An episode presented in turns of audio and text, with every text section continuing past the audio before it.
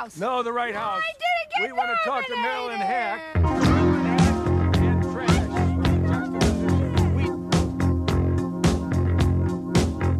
We- I'm from Canada Water.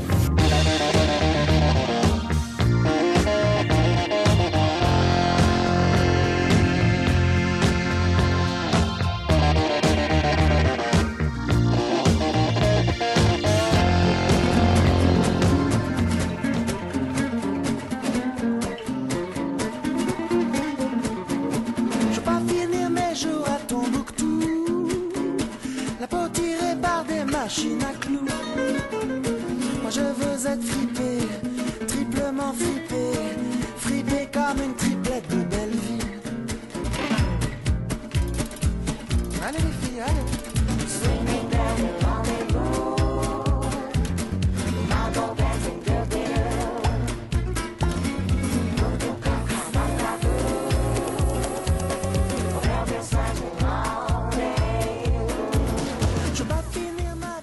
Hello and welcome to the This Had Oscar Buzz podcast, the only podcast diving deep into the Oscar year that was 2003. Uh, every week on This Had Oscar Buzz, we'll be talking about a different movie that once upon a time had lofty Academy Award aspirations, but for some reason or another, it all went wrong. The Oscar hopes died, and we're here to perform the autopsy. We are kicking off a month long autopsy once again on the year 2003. We'll get into that in a minute, but for now, I am your host, Chris Feil, and I am here as always with the return of my king, Joe Reed.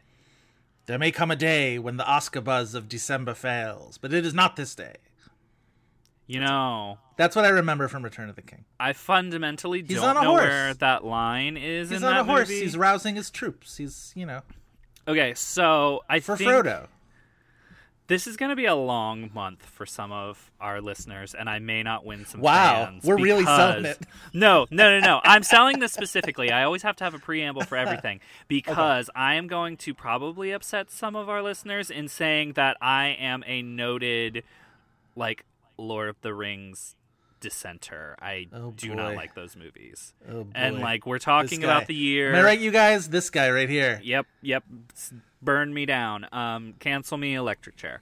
Um, so I, I, like this whole year was a tiny bit of a bummer, and like, of course, like all of the things we'll be talking about are kind of contextualized with. We always knew that Return of the King was going to be the big Best Picture winner this year. Yeah. Um, and like I think Return of the King is fine. I think those movies progressively get better, but like I'll try to measure my talk of how much I don't like those movies over our next four episodes. I love them. I'm and I'm glad it feels like present company excluded.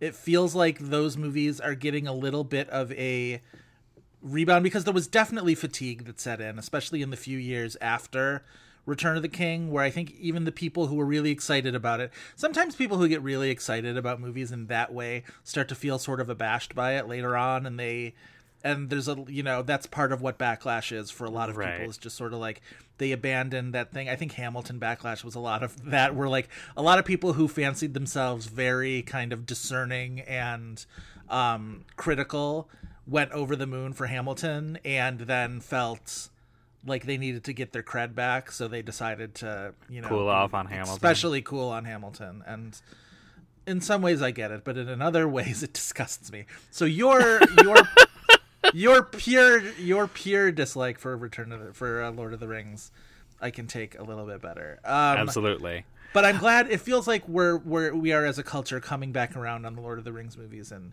uh, maybe part of that is because Amazon is marshaling up their forces to do uh, to remake them essentially, and and so now loving the Peter Jackson Lord of the Rings movies feels like a artistically defensible. You know what I mean? Like you're defending the art. Yeah, yeah, yeah. Um, but my contention is these movies were always good. Return of the King is interesting to me. It's the one I revisit the least because for because you don't have the damn time to do it.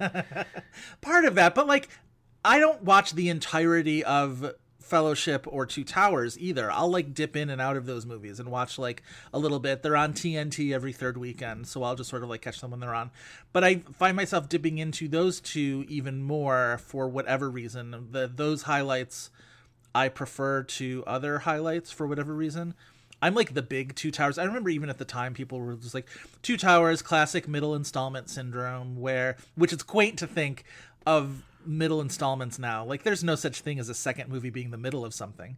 Like only three movies? Like why would you do that? Um so but even at the time people sort of dinged the Two Towers for not really having a you know true beginning or a true end, but like like so much I love that movie so much and I think it's such a great spectacle and has such you know great moments and it introduces Miranda Otto's character, which I think is I mean not to get this is Right, not a right, right. Return of the King podcast, but I'm just saying um the culture's coming back around on Lord of the Rings, I think. So that's But uh, we wanted to do this little like preamble episode to our first miniseries once again on 2003 um, to just kind of like set some groundwork.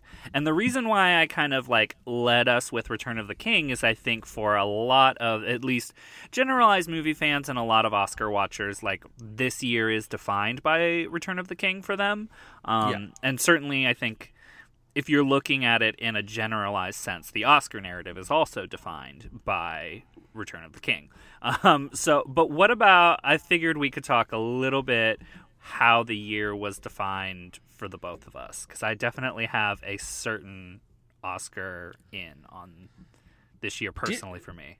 Dear listener, this is how you discover the true trickery of Christopher Feil. Is he has put in this portion of the episode to talk about what we were doing in 2003 just to underline how very much older than him I am. And truly this That was wicked- not my intention. a wicked act from a wicked man because here is where I have to admit that I was a full year out of college when 2003 meandered around. So what I was doing in 2003 was I had a very sort of I, I was going through an early life crisis right after college and I was very aimless and I essentially was cooling my heels for a year and a half, let's say. And so for the first half of 2003, I was still sort of like bopping around, not really like doing the post college thing that everybody else does, which is like finding their career. So, and then halfway through 2003, I got my first sort of like real post college job, which was as a I forget what my actual title was, but it was essentially an assistant at this very small book publisher, still in Buffalo, still you know hadn't hadn't left the nest yet, wouldn't for a while, um, but was working at this book publisher at a job that I ultimately did not love, did not care for. But I remember because of that, I kind of huddled with the pop culture of 2003 and sort of held it close to me in a way that like I wouldn't for other years. Whereas like 2002, the Oscar. Sorry, I'm just gonna monologue for a while if you don't mind. Do It's it. Just like take a break, go have a bathroom like break, whatever. It's fine. I'm here in the Um, background. I am like I don't know. I'm the Alexandre Desplat. I am like doing some type of cello or something. Ask questions I will as you- you. Ask questions as you see fit, and I will give you the same courtesy in a monologue when you're ready. Um, gather round, children. I'm going to tell you the story of Old Man Reed's life. No, so Oscar season 2002 as my ice in my beverage crinkles. It's fine. You know it's a listening experience. That's my It's, that's my street music instrument. I told you It's I'm our- underscoring you. it's our ASMR. Is I'm just like ice coffee, ice coffee. um, Ice coffee, cold So 2000 mountain. that was the that was the uh, Swedish title of Mountain. Aghdashloo. Wow, we could really pull that off though, couldn't we? What else in Oscar ASMR. Vadim Perelman. Oh, not him. He is a sexual assaulter. Wait, is that true? Yes, it is. He has been accused of sexual assault. That's why he does not have a career. Well, also because he made two terrible movies. Uh, House Um, of Sand and Fog is good. I like. Well, I mean, I shouldn't Mm-hmm. be defending him and his movie, but like, he has nothing to do with why that movie's good. Well, okay, but the Uma Thurman movie's really bad. The Uma Thurman Columbine, Secret Columbine, which doesn't get enough credit for being along with I'll uh, I uh, wait, Remember Me, Remember yes, Me, I was going to Secret say 9/11 the, movie. it's those the two movies, Remember Me cinematic universe. Yeah, those two movies should be talked about in the same breath more often because that Uma Thurman Sneak movie is like surprise, it was Columbine all along. Right. So, yes. Um where were we? Oscar season 2002. So I'm still working at the my old college library, which was my sort of like carryover job after school or after college ended. And I, s- I- my shift wouldn't start until like 4 p.m. So what I would do every day is I would not every day, but like often I would go to the art house movie theater, which was by my college, and I would see the noon movie or whatever, the one o'clock movie, and then go to work right after. And so that was that year was like all of the Oscar movies of 2002. And the Oscar movies of 2002 even the ones that like didn't like it was both you know buzzy titles that didn't make it and the ones that did all of them i loved so it was the hours it was white oleander it was um far from heaven gangs of new york all just like that whole oscar season no gangs of new york i saw at the multiplex because that was a big wide release pianist though all of it so i have these really sort of fond memories of kind of huddling at my job there and following that oscar season and so then 2003 i'm working at this book publisher and I'm like obsessively listening to my like MTV radio on my headphones. And so uh, Chris and I are going to make a playlist for you at some point. some point during this miniseries, we'll we'll um put up on our I'm a master playlist maker. yes, we'll put up on our our uh, Twitter feed a link to our Spotify list that we're going to make of 2003 songs because we're both sort of like brimming over with 2003 memories at this point. But so also, I cl- remember clinging very much to following the Oscar buzz of 2003, and I I can't remember much about like other sort of like pop culture at the time that I tied into it because I for whatever reason like siloed it all off. Where like the music and the movies I remember both because those were the ones I was paying attention to at work. But like TV, I guess I'm trying. I I know The Apprentice premiered while I was at this job, and I was at this job for less than a year. So like it was mid 2003 to early 2004. I was at this job. So like during this time, I remember the Britney, Madonna, Christina kiss at the VMAs was during that time period. I remember Lost. Wait, was Lost a thing yet? No, it wasn't. No. Alias was still on. Alias, I remember being very into at that time. It was like later seasons Alias. Um, the Apprentice premiered in January of 04, so like during that like you know window. But mostly it was the movies of this year, and I remember it being a lot of just hugely buzzy titles that, for the most part, didn't pan out. Cold Mountain, 21 Grams, House of Sand and Fog, as we mentioned. Um, all these movies that we're going to get into as we list down are you know the the films of 2003 that we're going to set the table for you but so that's where i was sort of culturally speaking was clinging to this oscar conversation so i remember following it very closely so you chris i imagine Yes. were in pre-k or whatever the fuck so Uh, excuse me, I was in high school. Mm-hmm. I do believe that this Oscar season I was a I graduated. Yeah, I would have been a junior in high school. Um so the most I mean, difficult you mentioned- year famously you of high school you contextualize this and I think this is really crucial especially for the type of conversation we'll be having over our episodes. You kind of contextualize it in the 2002 Oscar race because I think a lot of the fallout of that and not just because The Lord of the Rings was like a slow motion Oscar journey because of these three films. on We get it, it was years. long. We get it. Um, but like 2002, I think was the year that I was radicali- radicalized as an Oscar watcher. It's a good year like, for radicalization because it was a very concentrated Oscar year because it was all December. And it was just like a lot of like a lot of the things we were talking about like as Oscar watchers all kind of Yep. like crystallized in that year and they were all happening at once. Um A lot of Miramax, a lot of December. the hours still like looms Um, Right. large. Like I think the hours has so much to do with like Miramax's trajectory in 2000 The idea of actresses uh, deglamming themselves for for awards that was Mm-hmm. you know with Nicole that year, and I'm trying to think if there was like major category fraud issues in the supporting. Well, yeah, because Catherine Zeta-Jones wins supporting actress for a co-lead. So Mm-hmm. yeah. So that was one like uh, the other thing aside from outing myself as someone who does not like Lord of the Rings, uh, I will probably be outing myself as a Cold Mountain stan in Oh, I thought you were going to say you didn't like Chicago, and I was going to flip out on you. No, I just recently rewatched Chicago. Chicago's still so great. Um, I love it. I love it. Uh, and- that was a very divisive movie though at the time I remember. Where like there were a lot of people especially because the movie musical hadn't really come this was like the comeback of the movie musical and I remember a lot of people and a lot of them were straight people and like, you know, we we expect this of them, but like truly who were very much like, "Oh god, do I got to sit through a whole bunch why are they singing and dancing? It's all so stupid, yada yada yada." Yeah. And like um but Chicago was, and then you had the other side, which was the musical theater purists, who were just like Renee Zellweger can't dance. That's the point. Roxy Hart should not be able to dance or sing. Um, but there was a lot of that of just sort of like these Hollywood types shining yeah, up yeah. what should be, you know, every every time there's a movie musical, there's this set of people who are just like cast like who's like the music like cast Kelly O'Hara or whatever in this and just like and it's just like they're not gonna cast Broadway people. you know who movie. They're not gonna would cast- if they did musicals? HBO. HBO needs to do a musical. This it's is your best idea. niche. This is your best idea. Um, but like they're not going to cast the Wicked musical with theater talent because you don't make a Wicked movie and not cast movie stars in it. Like saying, not the it's not Wicked gonna happen. Should be Cynthia Erivo and Ariana Grande as Glinda. That's my call.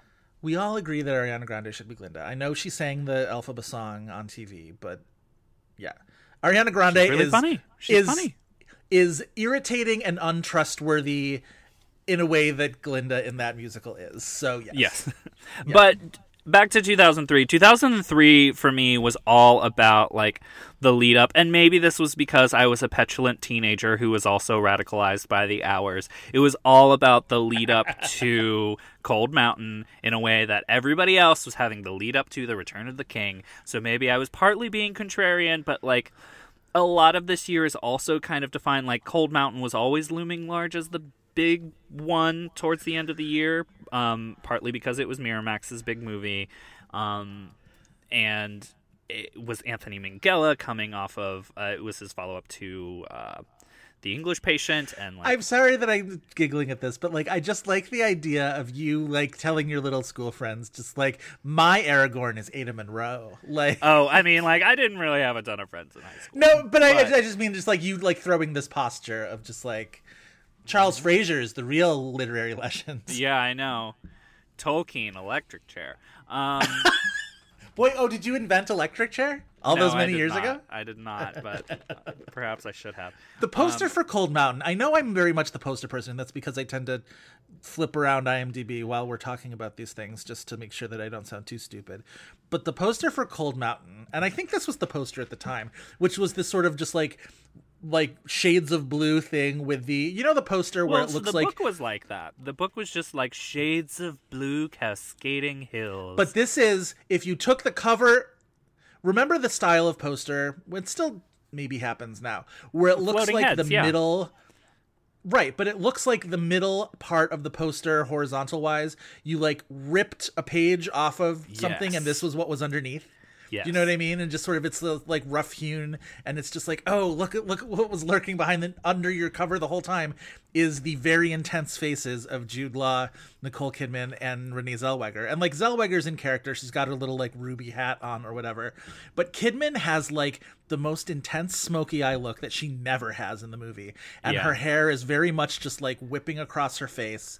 And she's got the really like bold intense lip. Now of course like they're all washed out in this like amber hue or whatever because it's wartime or something like that. But she looks so intense. She looks very very like America's and Next Top intense. Model challenge, like like uh like face photo challenge. You know what I mean? Like Almost as if it's a response to the finger quotes, the glamming of the hours. Maybe, yeah, where she's just like, "I'll show you, I'll show you glam." Yeah, and yeah. but it looks like she should be having like a. Remember that top model challenge where they all had the tarantula like on their face and hand or whatever, but they were looking very intensely into the camera. Like yes, that's that, what, the Eva one. I, that's like Yeah. legendary. of course. Um, but like that's the look that Nicole is giving me, and Jude Law is like trying to match it. Well, and then Renee Zellweger, the expression she has is just like any one of us walking by this poster and seeing it and being like, right. Regarding it suspiciously. Hmm. yeah. Yeah. Exactly. But yeah, they, like, they say they say this war is a plague on the what? Like that's her like you know walking past just like Anyway, anyway, Cold I Mountain. was uh, very, very uh, stoked for Cold Mountain coming. Yeah. up. like I think culturally, me in 2003, I was at the center. I we made this. I made this joke to you earlier. I was at the center of the Venn diagram of Cold Mountain and Jason Mraz's The Remedy, which fully came out that year. Um, yeah, I remember. If you Again, need to know the type Radio. of teenager I was, I was a Jason Mraz Cold Mountain one. Um, I don't know. I'm I'm rewatching a bunch of stuff that we're not even like talking about and like catching up to some blind spots, and I'm gonna rewatch Cold Mountain to see if I can really stand by it. But like, I was almost performatively like, why are people disappointed in this movie? And it was like Oh, my first youthful Oscar outrage that it was not a Best Picture nominee. All 155 minutes of it, and you're just like, I don't understand why people don't like it. I'm like, this is great. Um, this is the this is the perfect family Christmas movie that we should all go and see. I know. Let me tell you, my sister and I, I remember we tried to see it on opening day. My sister tried to take me, and she was in college at the point. And, like, they wouldn't let us in because I wasn't 17 years old yet. And, like, Wow. we were furious. Listen, only full adults should be able to see Philip Seymour Hoffman in his union suit in that movie. Is all I'm going to say. Let me tell you. I mean, I, I was Um, So, it.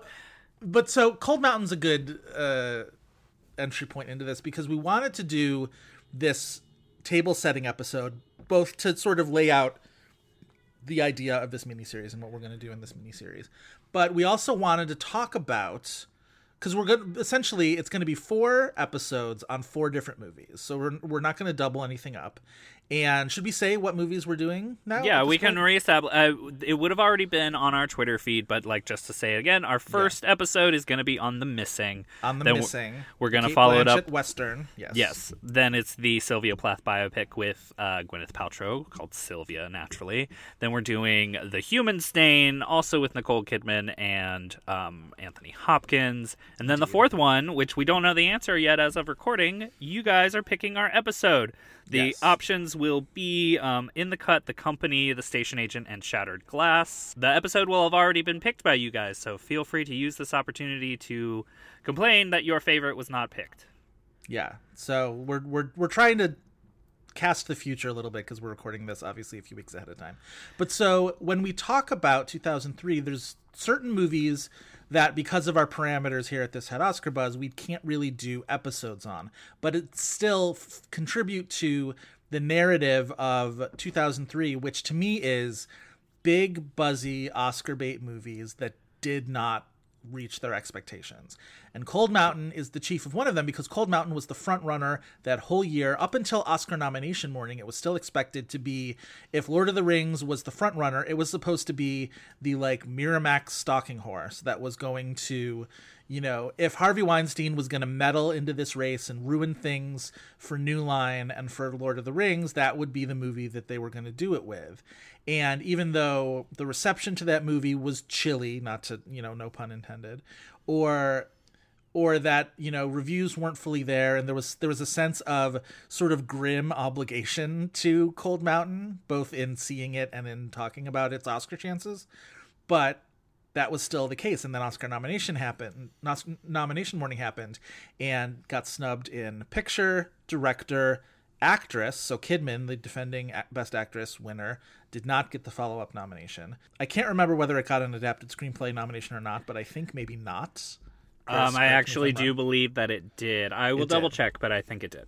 The only area in which this movie overachieved was famously the Best Original Song category, where it got a surprise two nominations for Scarlet Tide and You Will Be My Ain True Love. Obviously, we can't think of the music of 2003 without, Without you will be my ain true You love. You Will Be My Ain True Love. So that that is going to be actually going on the, the playlist that we make. Don't worry. Uh, it was actually I was wrong. It was not nominated for adapted so. screenplay. So it's like if you don't have, this is kind of like Jude Law and Renee Zellweger made it to the acting nominations, but that was about it. And obviously, Renee ends up winning for Best Supporting Actress in a very contentious win. Like a lot of people feel like that's a legitimately terrible performance. I think it is a over the top, big, hammy, schlocky performance that I am nonetheless very grateful for in that movie because it is at least a sh- spark of life in a long and to me sloggy movie. But you may disagree, Chris. Uh, I mean, I disagree with the people that think that it's a horrible performance. Like, I think, I think a lot of the judgment when people say that is a judgment on the character. Um, but yeah, That's again, fair. I will rewatch it and have more sober thoughts on Cold Mountain. I will watch the.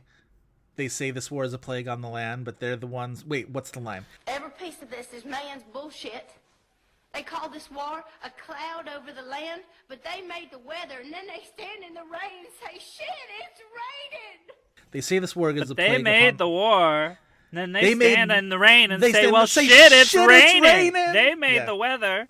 They made the weather. That's I what it used is. to know that whole damn thing. I, I Ugh. you know, my teenage self is furious. It's just Very like, God damn it! I can't believe you missed that quote. Yeah, they made Um, the weather, and then they stand outside in the rain and say, "Shit, it's raining." And they say, "Shit, it's raining." if I, um, if I yeah. shed a tear for my daddy, I stole it from a crocodile. Stole it from a crocodile. Um, yes, there's a lot of it. She's very quotable in that movie. I will say the fact that no, I know you can't do characters on Snatch Game, but like if anybody ever did Renee Zellweger and just played her as Ruby from Cold Mountain. Two people would get it. I would be one of them, and I would be like, "Win! She gets the win!" Like, I don't care. That's you what could do red Brooklyn carpet Heights Renee should have done this Zellweger. Like she has a certain brand of awkwardness that people were always so mean about, and I loved so much. I was like, she's just trying to be nice, but she really doesn't like this attention. the moment at the Oscars when they brought the Chicago cast back, and she geared like Fully hands her the envelope refuses to read the winner, answer. and she runs away from that like it's made of fucking kryptonite.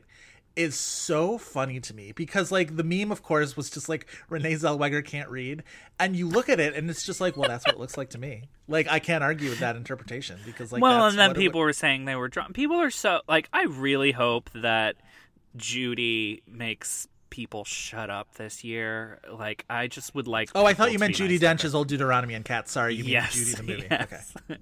Old Deuteronomy. How dare you?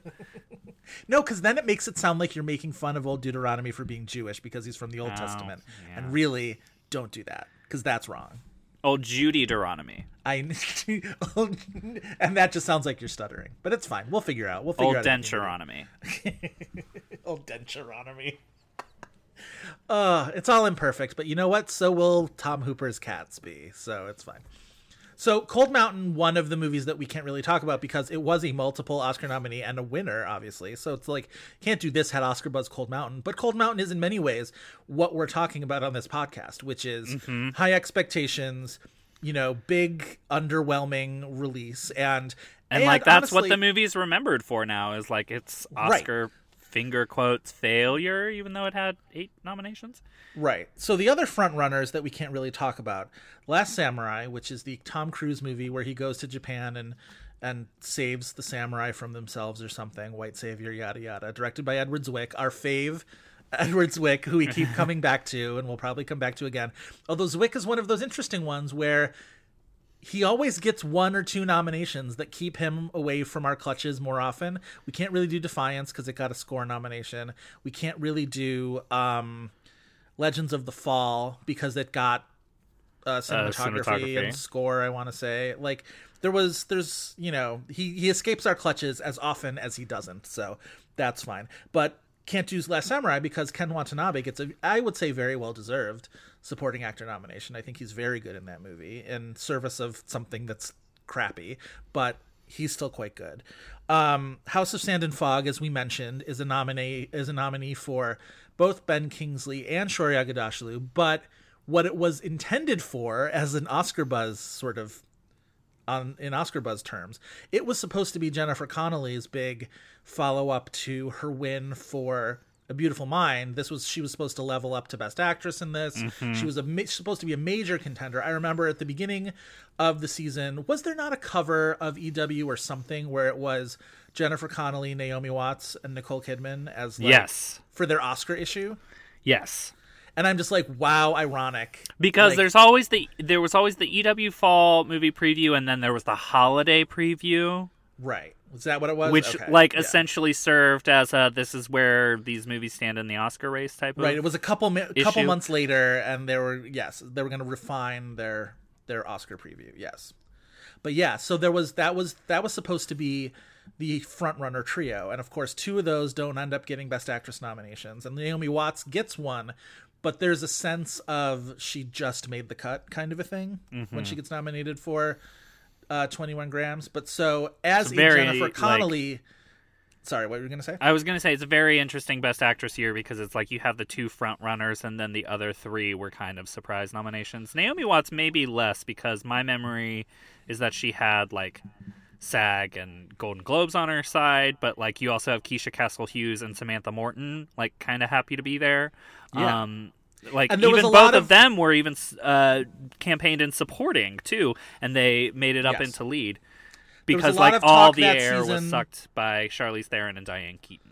And there was a lot of talk that season about is Evan Rachel Wood going to get nominated for 13? Is Uma Thurman going to get nominated for Kill Bill?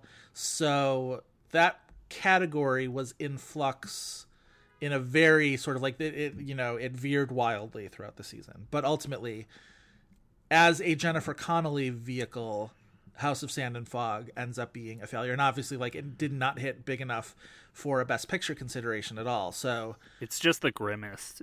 it's super grim. I love like, I love the Shohreh Aghdashloo nomination because I think she's actually great in it. And Kingsley's very good. Like I can't argue with that Kingsley nomination.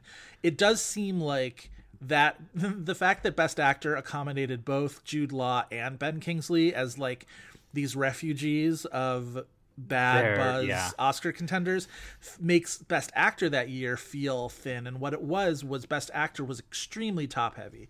Where the only people who were getting talked about were Sean Penn in Mystic River, Bill Murray in Lost in Translation, and then Insurgent Johnny Depp in Pirates of the Caribbean, and they got all the ink, and there mm-hmm. was nothing left available for anybody else. So I think Oscar voters just sort of defaulted to, well, who were we talking about six months ago? We were talking about Jude Law and Ben Kingsley, both of which are great performances. I don't think either one of them is, you know, a bad nomination, but it does feel like they were sort of default choices to fill out the category. There's even movies that like incredibly benefited from like this domino effect we're talking about of these uh, expectations not being met and why like this is such a like pinnacle year of that and why we're doing this mini series like Master and Commander, which I just rewatched, I love, is like that was basically considered an also ran until like things were ramping up. Like it was successful with BAFTA. It was like it was the one that stuck around,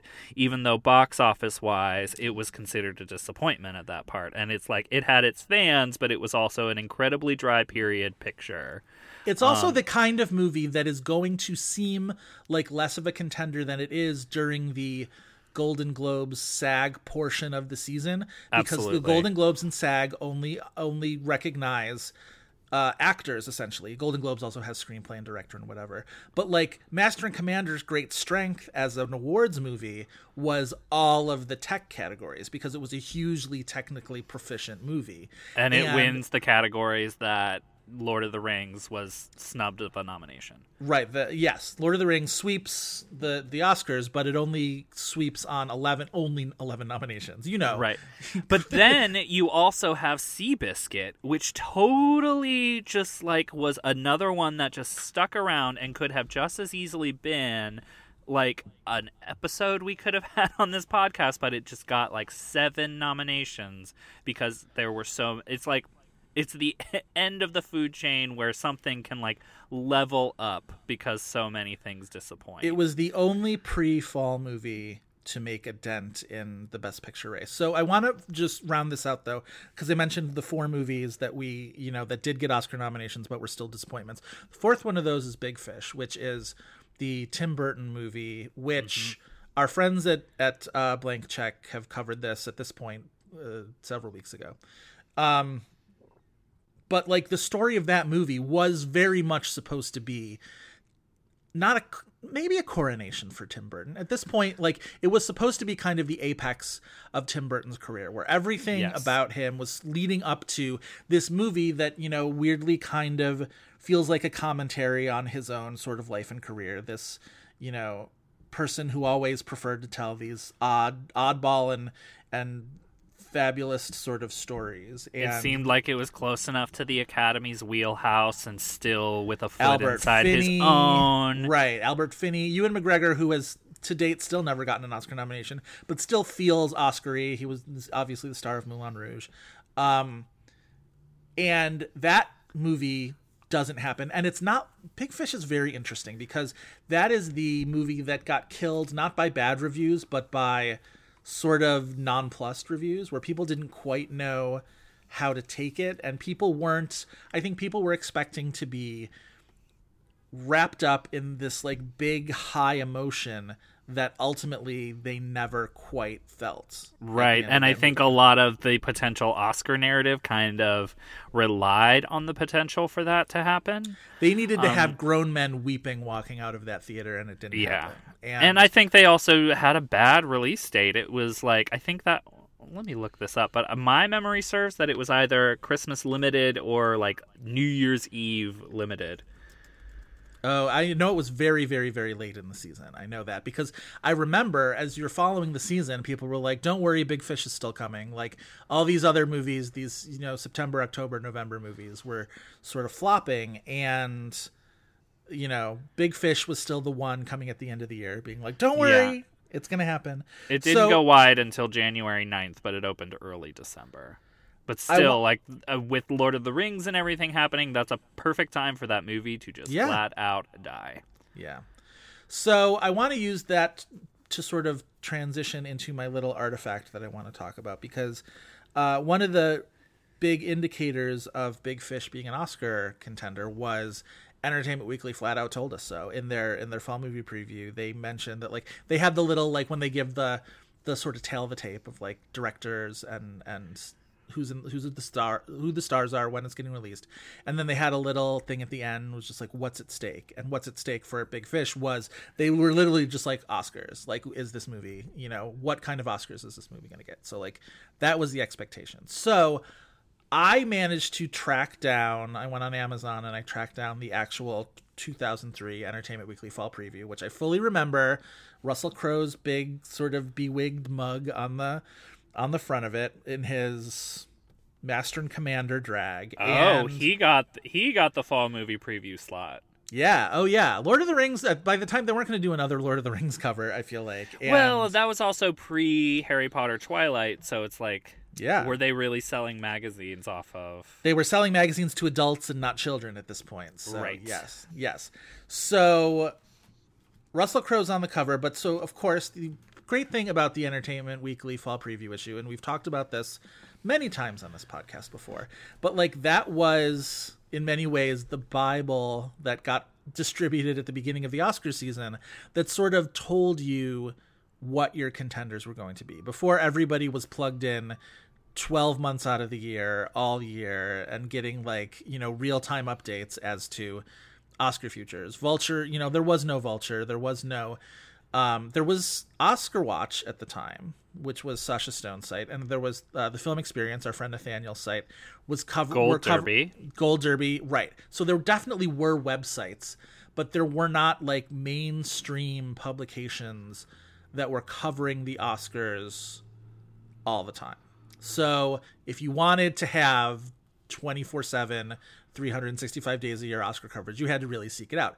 And so if you weren't seeking it out, Entertainment Weekly was going to be the one to bring it to you and put it in your mailbox. So at this point, fall preview issue, I get it. First of all, I just need to like this is not going to be an unboxing video, but like the experience of this issue coming into my uh, mailbox and like it's in the padded envelope, but I take it out and there is heft to it. Now, if you felt an Entertainment Weekly physical issue at any point recently, uh, It's a wafer thin, girl. it's wafer thin. Like the pages are thin. The like just everything about it feels slight, and so yeah. And the fall movie preview was like, vo- like a Vogue September issue for movie nerds, basically. right, exactly. It's so, like it had thick pages, they were glossy. yeah. Sometimes it was the first time you were seeing like a still from any of these movies. Yeah. Another big reason why this was so hefty, as I as I found out, is in the middle of it. There's a big sort of thick cardstock advertisement for HBO's Carnivàle, which was premiering on September 4th of that year. That is included a a it's a it's shaped like a a ticket that you would uh, use for admission into a carnival, like those old timey tickets that you would get off of like you know a wheel of tickets. But it's a disc that if you put it in, it says place CD-ROM in center of computer CD tray. So like it's an old CD-ROM that like, but it's Does shaped even like a play? square.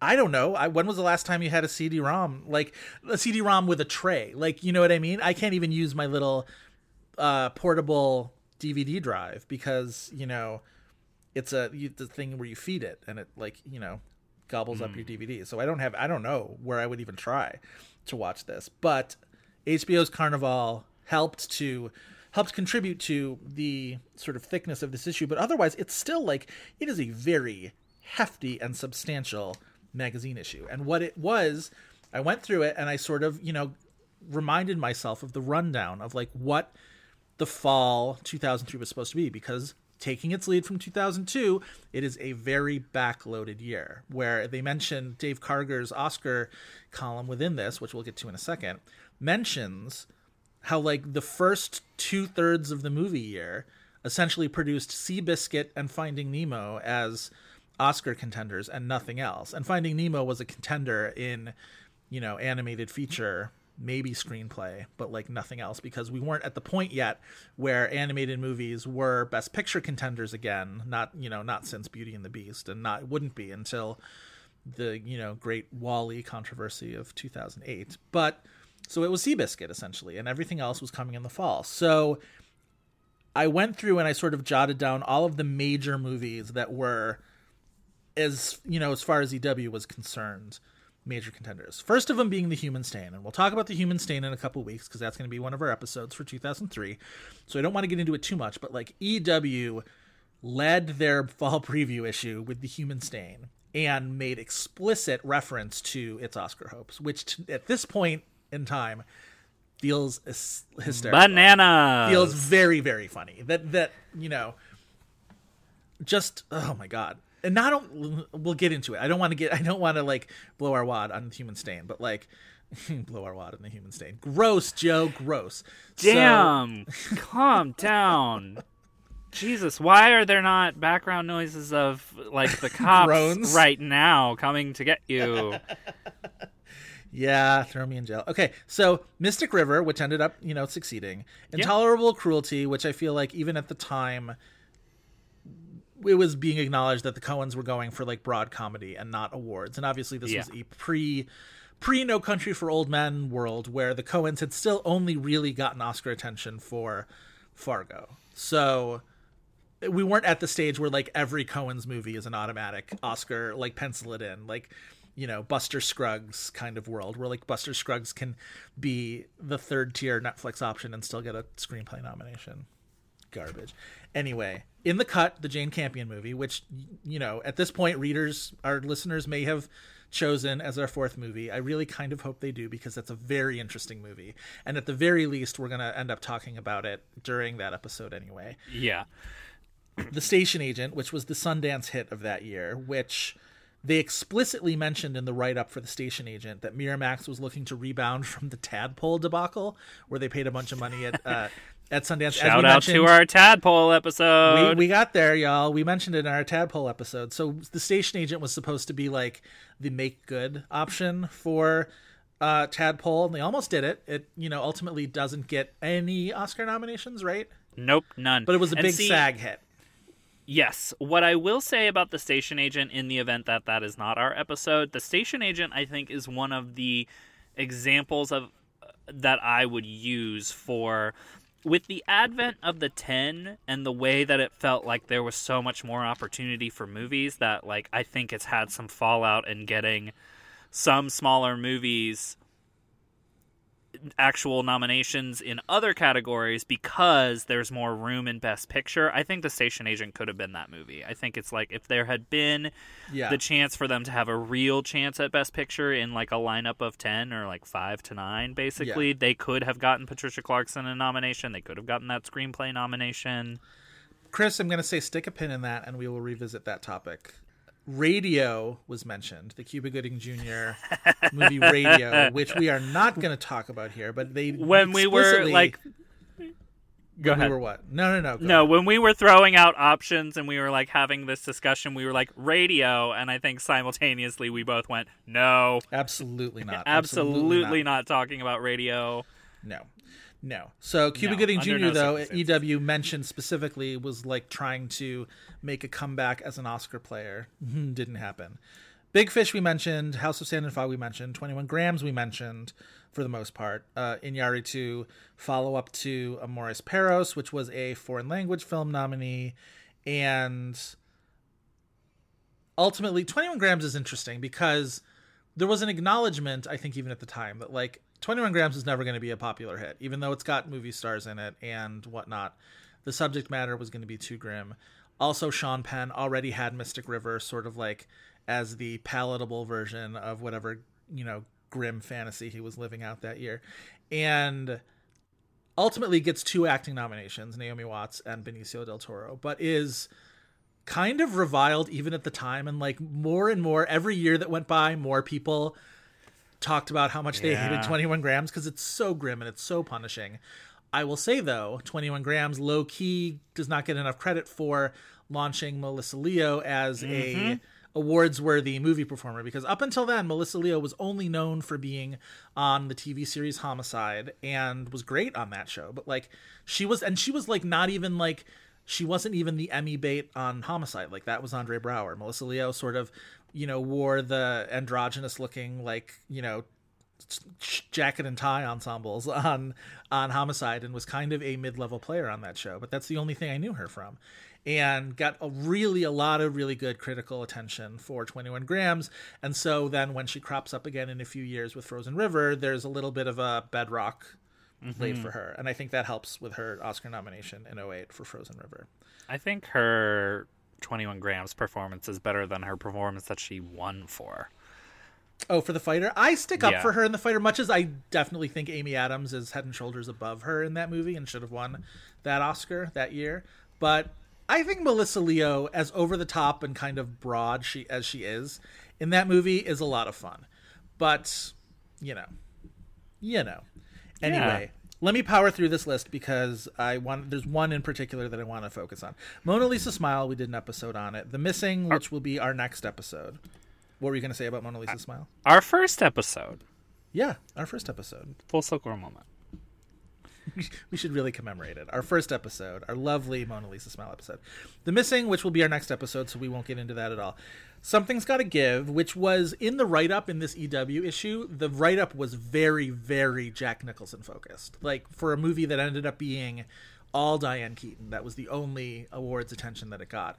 Um, although I guess Jack did get the Globe nomination because, of course. But um, Diane ended up being the focal point of that of that movie, which so it's interesting that EW, sexist publication that it is, um, no, but you know, it's Jack Nicholson, of course. Right, right, right. You're this gonna- is also the the 2000s were very much a resurgent Jack Nicholson Oscar Totally, time. absolutely, and and That had like no receipts, but like right. and something's got to to give, of course, was like spiritual successor to movies like As Good as It Gets, and Mm-hmm. um, terms of his his sort of portion of terms of endearment, I guess. I guess so. Like, uh, you know, that all makes sense. listen, in an Oscar year that has Mystic River, House of Sand and Fog, and 21 grams. Yeah, we well, I'll take Something's for Gotta Give. Every something's gotta give. It's true. Cold Mountain, which we discussed at length. Uh, Return of the King, which ended up winning. Master and Commander, which multiple, many, many nominees. Did it get 10? It was I just. thought you said 11, and I'm pretty sure 11 is correct. Well, Lord of the Rings was the leader with 11. So. Uh, then it must have been 10. Hold on, I will get it in two shakes of a lamb's tail. Master and Commander, 10. Yeah, 10 nominations, wins two, Two wins. for editing. What did it get? Cinematography for Russell Boyd because weirdly, Lord of the Rings did not get nominated. Let me tell you, that win is like that has got to be one of the best cinematography wins since the year 2000. Some of those shots are nuts. It's true. It's definitely true. Um, that's the one category where I'm just like, but Cold Mountain because like John Seale's work in Cold Mountain actually does look very, very It's beautiful, gorgeous. beautiful. Um, and then it wins in sound editing where it beats. It's only three nominees that year, um, which you would imagine if it was five nominees like it is now.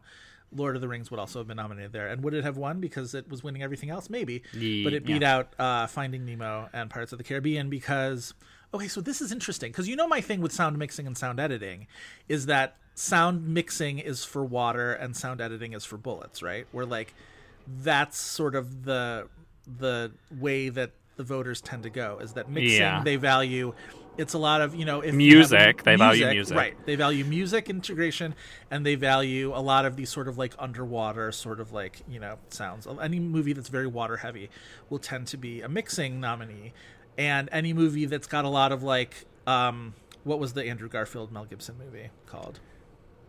Uh, Hacksaw Ridge. Hex, I kept wanting to say Shutter Island. I'm like, that's not it. They're not fighting a war. On I almost Shutter said the Patriot for a second. I was Well, like, that. but was also that Heath too. Ledger. Just like you know, so uh, God, I, you know what? We don't have time for this, and yet I'm going to do it anyway. So like recent sound editing winners are like Dunkirk, Fury Road, American Sniper, um, Zero Dark Thirty, Hurt Locker, um, Letters from Iwo Jima, uh, Pearl War Harbor, movies. Pearl Harbor, right? Like war movies, Saving Private Ryan. explosions, bullets. Well, explosions, bullets, whatever. And so this year is an odd little diversion of that in that all three editing nominees are very water heavy Master and Commander, Finding Nemo, Pirates of the Caribbean, Curse of the Black Pearl. And then the mixing nominees are the ones that are a little bit more war heavy with Lord of the Rings and Last Samurai. But Last Samurai, of course, you know, samurai swords and. There were also guns, right? In the Last Yeah. Samurai, that was the whole point. Yeah. Is that like anyway, whatever. Um, and then the final one on this list, which you know I'm going to do, and Chris is going to yell at me for it because he never wants to talk about this movie ever, is Robert Altman's The Company. Which which is one of our potential episodes. every time I mention, I'm just like, "Hey, Chris, what I'm about like, The "No." Company?" And Chris is like, "No, never." know that the company is on there so that I'll be like, listen, our Oh, listeners. Chris is going to be so crabby if you guys picked The Company. if you guys picked the funny. company, I am closing our Twitter account. I am no, I'm not doing that. But the company I fully saw in the theater on the back of Neve Campbell yeah, because I I still will root for Neve Campbell. Um, and that movie is it's boring, man. yeah, yeah, it truly is. But like because of Robert Altman, we had this whole idea that it was going to be an Oscar player. you Yeah. know, yeah. So the idea basically is just that like that was the lo- that was the roster. That was the roster that the big not Oscar field was going to be chosen from. And I will say I will give credit to EW's Dave Karger because they give him a sidebar in the middle of this fall preview where they're like, "Hey, pick the Oscars," and he casts a very wide net. But I will say he manages to pick up Mystic River, which ends up being a picture nominee. He mentioned Seabiscuit as the preseason fave, which at this point people were kind of counting Seabiscuit out. So like good for Karger mm-hmm. for not forgetting about that. He mentions Lord of the Rings and Master and Commander, which like no you know no degree of difficulty points there. But he also mentions Lost in Translation, which was that year's sort of like big find. And at this point when this issue came out, it hadn't been found yet. It had been sort of I think that was you know how EW at the time would be like early word on the movie is X, Y, and Z. And you Yeah. could tell that whenever that was the case, Key critics like- had probably seen the movie at that point because this is probably at least being assembled and edited in August, and that and movie more than just premiered that, at I think also I think also that's when like you know that like the studios are really putting their little like spiders out and like Mm-hmm. making sure that like buzz is good and there's you know whisper campaigns yada yada. But he mentions uh, Bill Murray and Scarlett Johansson both trying for their first nominations in Lost in Translation. He also mentioned Scarlett Johansson in Girl with a Pearl Earring. So he's got his finger on the pulse of a lot of things, but he also mentions Sylvia. He also mentions Big Fish. He mentions Veronica Guerin and The Missing when he mentions Cate Blanchett. He brings up Mona Lisa Smile. So like it wasn't all it wasn't all on target hits for Dave Karger, but like credit to him, he mentions all five eventual Best Picture nominees within his little sidebar here. So he's you know the industry standard for a reason. Yes. What else do we want to say in this mini episode that turned out to be just as long as all our other episodes? Fancy that. Oh, we wanted to do a quick little game, and again, we'll try and make this as short as possible. Um, I'm staring at our EW fall preview issue. Chris doesn't have it um, because I'm mean and I don't. I don't know. Send this to you. I don't know. We live in different cities, guys. Give us a Yeah. break. So Russell Crowe makes the cover in costume for Master and Commander, but of course, as you if you remember our old It EW makes issues- total sense, but I never would have guessed it. It makes Right. complete sense. So, as you remember EW issues, there is a top little row of one, two, three, four, five, six little like thumbnail photos for six other movies that are also mentioned in the fall movie preview. And I want to see if Chris can, with our IMDb game rules, two strikes uh, before you start getting clues, if you can guess the six movies that are up there. The movies or the like floating heads, like the actors. Well, either one. If you get the head, you'll you'll get the movie. You know what I mean? It's not like right, right, right. Yeah. Not necessarily, because Nicole Well, Kidman one- had two, but they would not have put the human stain on the cover. There is one movie there where it, you would have many options for what face it would be, but like, Sure. Because that's probably Lord of the Rings. right. So who do you think the face is? The face of Lord of the Rings. Uh, I mean, it's got to be Viggo Mortensen, right? At that It is time. not. It is not. Oh damn! Well, I mean, like he, they kind of made him the face of the movie at that time. They like, he got did. the biggest head on the poster. Was it Liv Tyler? Nope.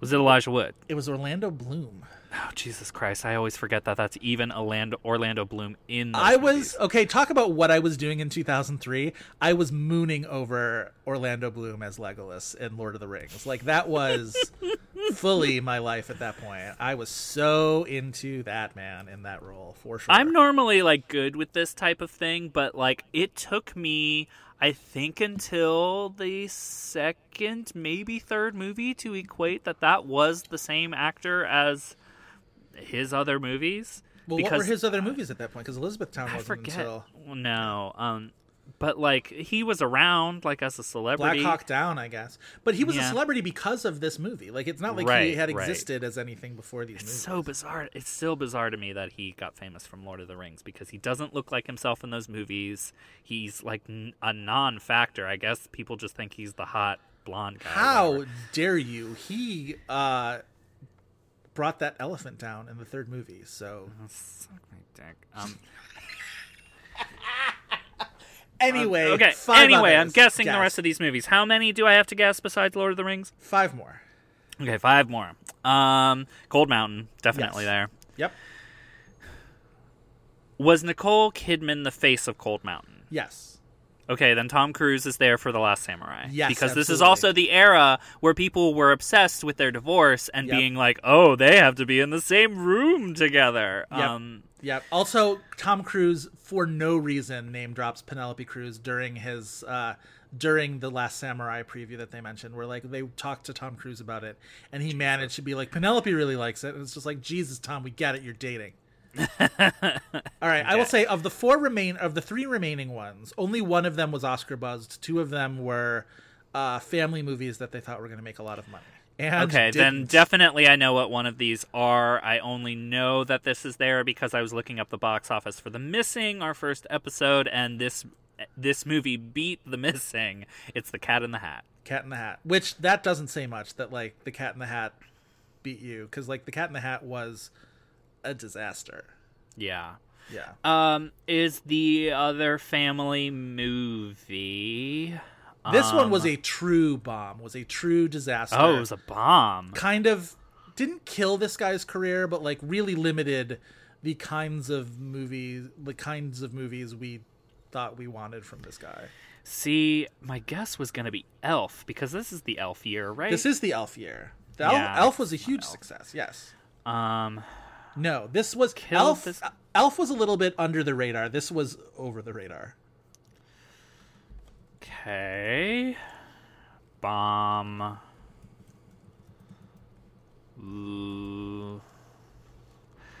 I'm not going to get this just yet. You said the other one was an Oscar buzzed movie. Yes. Yeah. So of the ones that we were I was just listing, it's one of them. So I mean, what would have been on the cover? It's not going to be like The Missing because Cate Blanchett wasn't on those type of covers yet. It would have been. Would it have been Julia Roberts for Mona Lisa Smile? yeah, it's Julia Roberts for Mona Lisa Smile. Very good. Well done. Fantastic. Yeah. Um, because didn't they also get? Did they get the holiday movie cover for Mona Lisa Smile? I don't I know. We can look that remember. All of the poster actresses minus Ginnifer Goodwin had their own cover. Interesting. Um, okay, give me. Gi- well, I guess I haven't guessed them wrong enough yet. Ooh, a family. this this movie. bomb, I will say, after this movie, up until this movie, he had been coming off of a hundred million dollar movie that was also not really well uh, well regarded, but whatever. Um, and then after this movie, he was relegated to essentially animated, his one big, well received animated role, and a type of comedy that was looked down upon. Is it relegated to an animated role? The one Someone he had played this animated role already once, and he would return to it for three more sequels. Oh. Is it? It can't be Mike Myers because I already said Cat in the Hat. Well, Eddie but- Murphy. Yes, it's Eddie Murphy. So what was What the Eddie, Eddie Murphy, bomb of 03? And by bomb, I mean All of Eddie Murphy's bombs blur together unless Yeah. they're Pluto Nash and uh, and Pluto Nash was a summer movie. it wasn't a bomb like Pluto Nash. This made 75 million but like off of a giant budget and right. Was it the Haunted Mansion? it was the Haunted Mansion. Why do I think that that was older than that? It wasn't. It was the Haunted Mansion. Weird. So yeah, so your top your top sidebar: Lord of the Rings, Mona Lisa Smile, The Haunted Mansion, Cold Mountain, The Cat in the Hat, The Last Samurai. You try watching all six of those movies in one sitting and see what happens to you. all right. Anything else to say about our again mini episode on setting the table for 2003?